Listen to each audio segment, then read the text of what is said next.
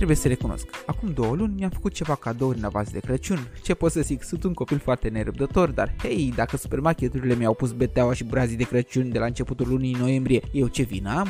Nu am vrut să menționez de ele până acum pentru că am avut nevoie să le folosesc ca să vă pot da un feedback corect, mai ales că mulți dintre voi încă mai au de cumpărat cadourile festive. Bogdan sunt și hai să vă prezint unul dintre ele, pe cel mai mare dintre ele. Este vorba despre laptopul Huawei MateBook 14. Un laptop luat cu gândul autonomie, portabilitate și cu destulă putere pentru a putea scrie, dar și înregistra minunatele mele texte pe care le auzi zi de zi la radio, dar și în online.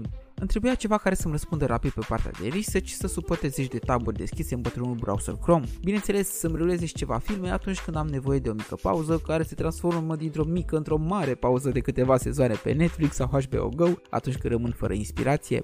Are minusuri și plusuri, dar la banii pe care i-am dat pe el sunt împăcat cu ceea ce am primit. Mărimea sa este de 14 inch, iar în sufletul lui cald că, da, se mai încălzește și el, să lășluiește puternicul procesor AMD Ryzen 7 seria 4800H cu 8 nuclee. Acesta este fabricat cu ajutorul tehnologiei pe 7 nanometri și tactat undeva în jurul la 2,9 GHz, dar cu o viteză turbo de 4,2 GHz, ușor accesibilă cu încărcătorul cuplat și opțiunea de performanță activată din software-ul Huawei dedicat. Îl ajută și cei 16 GB de RAM și jumătate de tera stocare sub forma unui SSD tip NVMe foarte rapid. Configurația asta îmi permite o utilizare foarte fluentă în cam tot ce fac, indiferent dacă meșteresc ceva în Photoshop sau pe partea de înregistrări în Audition. L-am forțat puțin și în jocuri instalându-mi chiar și Cyberpunk. Recunosc că peste câteva minute în ciuda intrării mele în joc, am realizat rapid greșeala pe care am făcut-o. Pleaca video Radeon Vega integrată a procesorului AMD, voia să mă scui pentru ochi de nervi că i-am pus în cârcă ceva ce nici multe plăci video dedicate nu rulează așa cum trebuie. În schimb, în titlul mai vechi, eu am încercat Mafia 2 și chiar și Control, sau mai puțin solicitante, dar mai noi precum recentul Age of Empires și s-a descurcat nesperat de bine. Vă spun sincer, nu am simțit niciodată nevoia de ceva mai puternic, având în vedere că în casă avem și un alt laptop cu un procesor monstru de 5,4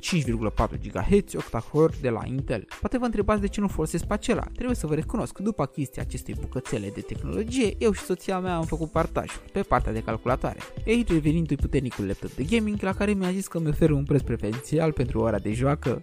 Pe partea de conectivitate recunosc că am o sărăcie de nedescris. Două porturi USB 3.0, un USB tip C, care din păcate face și treaba portului de încărcare, un jack de 3,5 mm, dar ca să mai îndulcească puțin amarul, am primit bonus un port HDMI. Știu, niște porturi Thunderbolt sau măcar un USB tip C DisplayPort ar fi fost ceva mai din secolul ăsta, dar hei, sufletul nu le poate avea pe toate când cauți echilibrul prețului versus calitate. O mare încântare o reprezintă ecranul cu rezoluția 2K înghesuită în noul format de 3x2, dar și cu niște margini nebunește subțiri. Are și touchscreen, dar sincer dacă înțeleg rostul, mai ales că nu există creion compatibil pe care aș putea folosi, nici măcar cel dedicat tabletelor și mobilelor marcă proprie. Nici camerei web nu înțeleg poziționarea ascunsă sub o tastă falsă sub ecran și care te încadrează dintr-un unghi foarte nepotrivit. Tot șasiul este din aluminiu și foarte plăcut la atingere. Singura nemulțumire ar fi balamaua care nu-ți permite să ridici display-ul fără să ții cu o mână partea de jos, așa cum se întâmplă la variantele mai scumpe ale seriei MateBook. Încărcarea este rapidă 65 de W, iar un sfert de oră ținut în priză oferă cel puțin o oră, două de autonomie.